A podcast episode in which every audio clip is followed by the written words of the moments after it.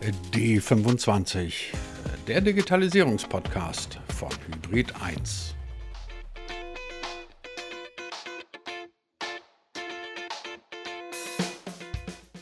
Die heutige Folge von D25, liebe Hörer, die heutige Folge ist entstanden, weil ich einen Begriff gehört habe, den ich eigentlich ums Verrecken nicht mag, nämlich Content. Alle reden von Content und keiner kann dir so ganz genau sagen, was er damit meint. Deswegen gibt es inzwischen Content-Fabriken, Content-Strategien, Content-Marketing und ich weiß nicht was. Noch alles. Hauptsache, es steht irgendwie Content davor.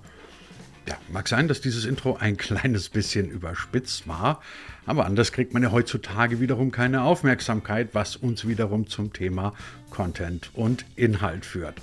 Und dann, als ich mit einem Bekannten mal so ein bisschen über diese Themen Content, aufmerksam Content, Strategien und Content, you name it, gesprochen habe, dachte ich mir, eigentlich müsste man mal eine Folge zum Thema Content machen.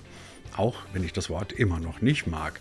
Ja, und dann dachte ich mir, wir könnten eigentlich auch mal ins Ausland expandieren mit diesem kleinen Podcast. Und deswegen sind wir heute in Wien zu Gast. Genauer gesagt bei Martin Schwarz. Er wiederum ist Geschäftsführer von einer Firma, die den Begriff Content sogar im Namen trägt, nämlich von Austria Content. Und mit ihm sprechen wir heute über Strategien, Inhalte und dieses ganze Zeug, über das ich gerade schon ein kleines bisschen erzählt habe. Und vor allem, kleiner Spoiler, sprechen wir darüber, warum es vielleicht gar keine so gute Idee ist, seinen Content wahllos auf Plattformen zu verteilen, die einem nicht mal selber gehören.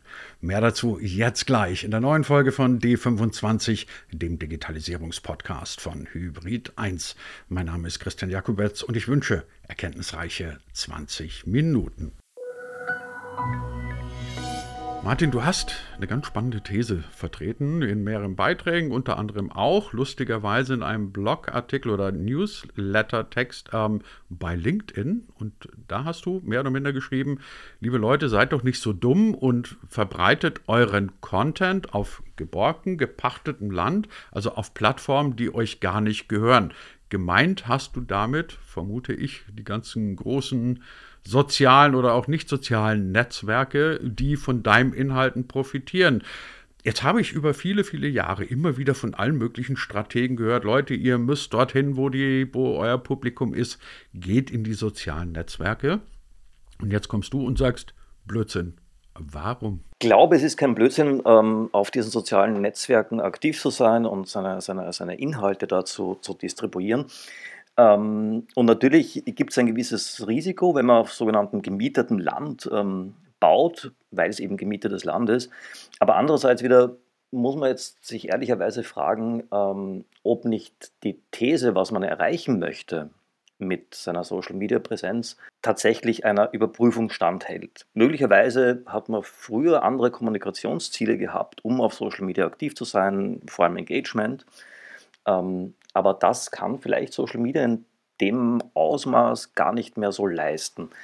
Ähm, deswegen muss man einerseits sagen, gut, äh, Leute, seid nicht so dumm. Andererseits wieder, ähm, seid nicht so dumm und vernachlässigt das völlig, nur rekalibriert eure ähm, Erwartungshaltung und eure Ziele, die ihr damit äh, wollt. Also im Grunde geht es darum, ob man nicht halbwegs freudig kapitulieren muss angesichts dieser Entwicklung. Wenn man sich zum Beispiel ansieht, ähm, wie groß die, die Mehrheit der bloß äh, scrollenden, aber sonst inaktiven und schweigenden Mehrheit in sozialen Netzwerken ist, muss man sich wohl ein bisschen von Gedanken verabschieden, dass Engagement, dieses, dieses ähm, zauberhafte Wort, ähm, tatsächlich der Goldstandard ist, wenn es um Social Media geht. Ähm, es gibt ja auch Statistiken, in den USA, das ist eine Studie vom letzten, vom letzten Herbst, ähm, hat man herausgefunden, dass ähm, 97 Prozent der Beiträge auf Twitter von 25 Prozent der erwachsenen Twitter-User und UserInnen kommen. Das, was daraus folgt, ist eigentlich, dass Content auf diesen Plattformen, der, der auf diesen Plattformen geparkt wird, ähm, nicht unbedingt mit dem Ziel geparkt werden kann, äh, Engagement zu schaffen, weil das vielleicht ökonomisch gar nicht so vernünftig ist. Wenn man das will, wenn man will, dass äh, Menschen dann auf die eigene Website gehen oder retweeten oder liken oder sonst was tun, darauf hoffen, dass sehr wenige, also diese digitale Elite nenne ich es mal, etwas tun, was sehr viele völlig ignorieren. Ähm, nämlich diesen Beitrag eben mit Engagement zu, zu beehren. Also muss man vielleicht einfach nur über andere Ziele sprechen. Was wären denn dann solche Ziele? Weil ich meine, ähm, das Gegenargument wäre ja dann im Zweifelsfall, naja, aber wenn die Leute gar nicht wissen, dass du deinen eigenen Content-Hub, nennen wir es einfach mal so, dein eigenes Content-Land hast, ähm, dann können sie dort nicht hinkommen und dann können sie deine Beiträge nicht lesen. Und dann können sie auch kein Engagement leisten. Also brauchst du am Ende des Tages doch wieder Social Media. Am Ende des Tages braucht man sicher Social Media. Ähm, bloß glaube ich einfach, dass diese, diese Idee von einem digitalen Trickle-Down-Effekt vom Plattformriesen zur, zur Website eines Unternehmens, wie auch immer, oder einer Organisation, dass diese, dieser Effekt einfach wahnsinnig abflacht. Wenn wir uns anschauen, was soziale Medien, soziale Plattformen in den letzten fünf, sechs Jahren alles getan haben, um so eine Art gated Community zu schaffen, aber eine reziproke, nämlich im Sinne von jeder darf rein, aber willst du raus, so verpuffte Wirkung, ist das schon ganz gewaltig. LinkedIn bestraft, der LinkedIn-Algorithmus bestraft äh, Beiträge mit, mit, mit, mit, mit externen Links ähm, bei Instagram ist es, ist es ähnlich, sofern es überhaupt möglich ist, da irgendwie externe Links zu setzen. Das alles führt irgendwie dazu, dass man sich vielleicht Gedanken darüber macht, dass man einfach Inhalte auch anders strukturiert, dass man Inhalte wirklich schafft für Menschen, diese ganz große Mehrheit an Menschen, die nicht aktiv sind, aber sehr wohl scrollen und lesen aber niemals teilen oder retweeten oder sonst etwas damit tun würden. Das heißt, leicht konsumierbare Inhalte, die, nicht, die es nicht unbedingt darauf angelegt haben, dass, dass man auf die Website geht. Und ich glaube, das ist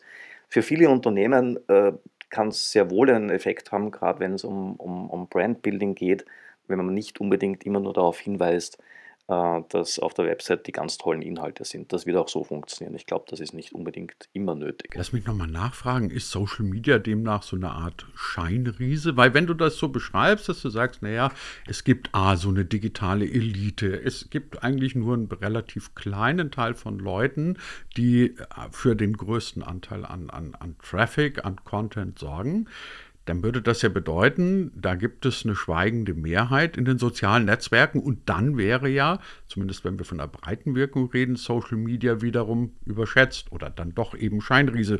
Oder ist es nicht einfach so ein klassisches menschliches Kommunikationsverhalten? Also ich stelle mir das immer vor, so wie Menschen im echten Leben an, auf irgendwelchen Partys oder in anderen Gemeinschaften, da reden ja auch immer nur dieselben, ähm, soll aber Leute geben, die sich davon trotzdem ganz gut unterhalten fühlen. Ich glaube auch, dass sich die Menschen gut unterhalten fühlen. Nur man muss halt die Inhalte zu den Menschen bringen und nicht versuchen, die Menschen zu den Inhalten zu bringen.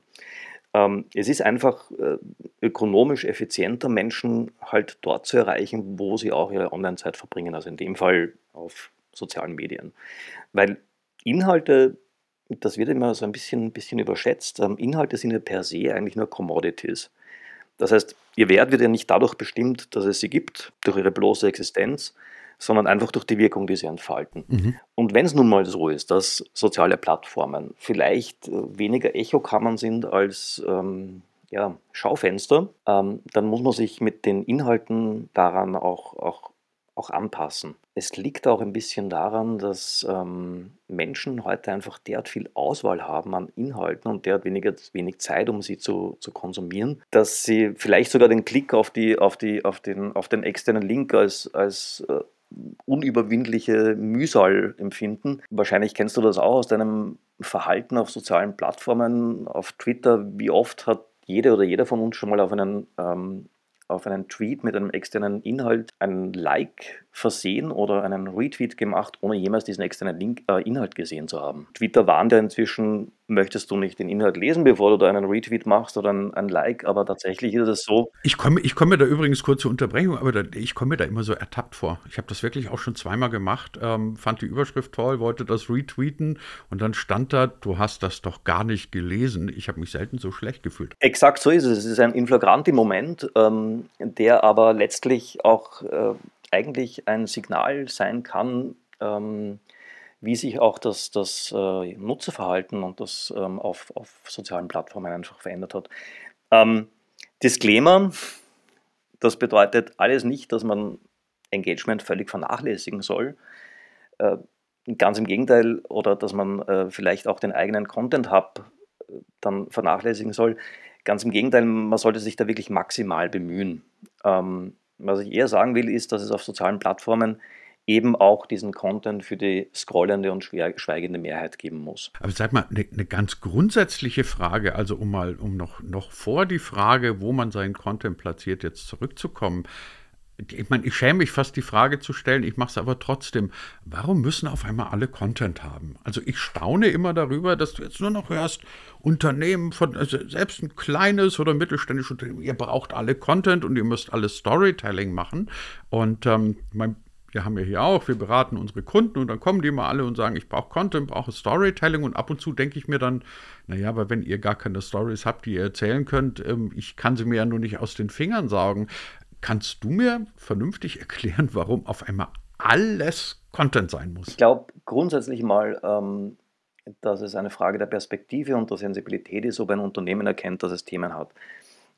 Uns passiert das auch, dass äh, Unternehmen, wenn wir mit ihnen sprechen, sagen, ja, wir haben eigentlich keine Themen und gibt eigentlich nichts, was bei uns interessant ist. Und da ist meine Standardantwort darauf, wenn es nichts gibt, was bei euch interessant ist, dann wird es wahrscheinlich das Unternehmen auch schon längst nicht mehr geben. Ähm, insofern, ich glaube, es ist auch weniger eine, eine, eine Frage des, ähm, der, bloßen, ja, äh, der bloßen Menge an Content oder der Masse an Content, sondern es geht eher darum, dass man sich äh, bemüht, Content in eine Strategie einzufassen, die zum Unternehmen einfach passt und die zur Customer Journey passt, die zum Nutzungskontext passt, zu den äh, Bedürfnissen der Zielgruppe oder eben ein viel beliebteres Wort bei mir, Personas die bloße Menge an Content macht es nicht aus und äh, es gibt ja auch die schöne Theorie des Content-Schocks, die besagt, was ich schon vorher erwähnt habe, dass äh, die Menge des äh, Contents, dies, ähm, der so verfügbar ist in digitalen Kanälen, wo auch immer die sein mögen, mittlerweile so stark angewachsen ist, dass äh, wir einfach keine Zeit mehr zum Konsumieren haben. Es gibt auch ein schönes Zitat im Übrigen von Reed Hastings, dem CEO von ähm, Netflix, der vor ein paar Jahren bei einer Konferenz von FernsehmacherInnen äh, darüber erzählt hat, wie er so die Konkurrenz sieht, was für ihn Mitbewerb ist, was für ihn eine Bedrohung ist. Und er hat nicht gesagt, die Bedrohung ist jetzt ähm, die ARD oder CNN oder ähm, sonst ein Fernsehsender. Äh, nein, ähm, der Gegner, gegen den Netflix gewinnen möchte, ähm, ist der Schlaf der NutzerInnen. Und das zeigt schon einmal, ähm, dass es einfach ein, Delta gibt zwischen verfügbarem Content und ähm, der Möglichkeit, ihn auch zu konsumieren in zeitlich halbwegs ähm, praktischem Ausmaß. Das wiederum führt uns dazu, dass Content leicht verfügbar sein muss. Muss nicht nur der richtige sein, er muss auch leicht verfügbar sein. Und da kommen wir dann wieder zu den sozialen Netzwerken, wo wir dafür sorgen müssen, dass es nicht mehr darum geht, dass wir unbedingt Engagement auf Biegen und Brechen erreichen, dass wir unbedingt Click-Throughs er erreichen, ähm, da, ähm, die wir uns wünschen, ähm, sondern dass wir sozusagen die, die Message, die Geschichte verfügbar machen. Ich bin inzwischen dazu übergegangen, grundsätzlich zu sagen, seien Sie sich darüber im Klaren, es gibt kein einziges Thema auf der Welt, für das es nicht schon irgendeinen Podcast gibt. Es sei denn, du beschäftigst dich jetzt irgendwie mit dem Liebesleben von fleischfressenden Pflanzen und selbst da wäre ich mir jetzt nicht mehr so ganz sicher. Ähm, das heißt, ja, aus meiner bescheidenen Sicht, nur alleine mit Content wirst du ja wahrscheinlich noch nicht kommen, weil dieselbe Geschichte, die du erzählen willst, erzählen möglicherweise 100 andere auch schon. Was würden aus deiner Sicht dann eine wirklich gute Content-Strategie ausmachen? Also, dass ich mich wirklich von potenziellen Mitbewerbern und ich meine letztendlich im digitalen Raum und wenn es um die Aufmerksamkeit von Usern geht, sind wir ja alle Konkurrenten. Ähm, wie sähe eine Strategie aus deiner Sicht aus, mit der ich die Aufmerksamkeit von anderen bekomme? Ich glaube, der Zugang von Unternehmen ähm wie du eben schon erwähnt hast, Aufmerksamkeit zu bekommen. Aufmerksamkeit bekommen ist schon einmal ein Zugang, der eigentlich impliziert, dass ich an Themen möglicherweise recht generalistisch, recht äh, breit rangehen muss. Ähm, und wie du richtig sagst, es gibt wahrscheinlich äh, kein Thema, das nicht irgendwo in einem Podcast äh, zwischen, zwischen München und Kuala Lumpur schon mal verbraten worden wäre. Ähm, bloß kommt es darauf an, dass man sozusagen gerade im im Content Marketing äh, sich mal selbst auch, ja, wie soll ich sagen, bescheiden macht und sagt, gut, was können wir denn tatsächlich besser als andere? Bei welchen Inhalten können wir tatsächlich besser punkten als der, als der Wettbewerb, der Mitbewerb? Was, ähm, was macht uns denn aus? Das ist dann vielleicht ein sehr enger Blickwinkel, eine, eine, eine enge Perspektive. Man spricht irgendwie vom Content Tilt, also von diesem von diesem äh, thematischen Einfallswinkel, den man dann, den man dann nutzt. Ähm, aber das sind auch die wertvollen Inhalte.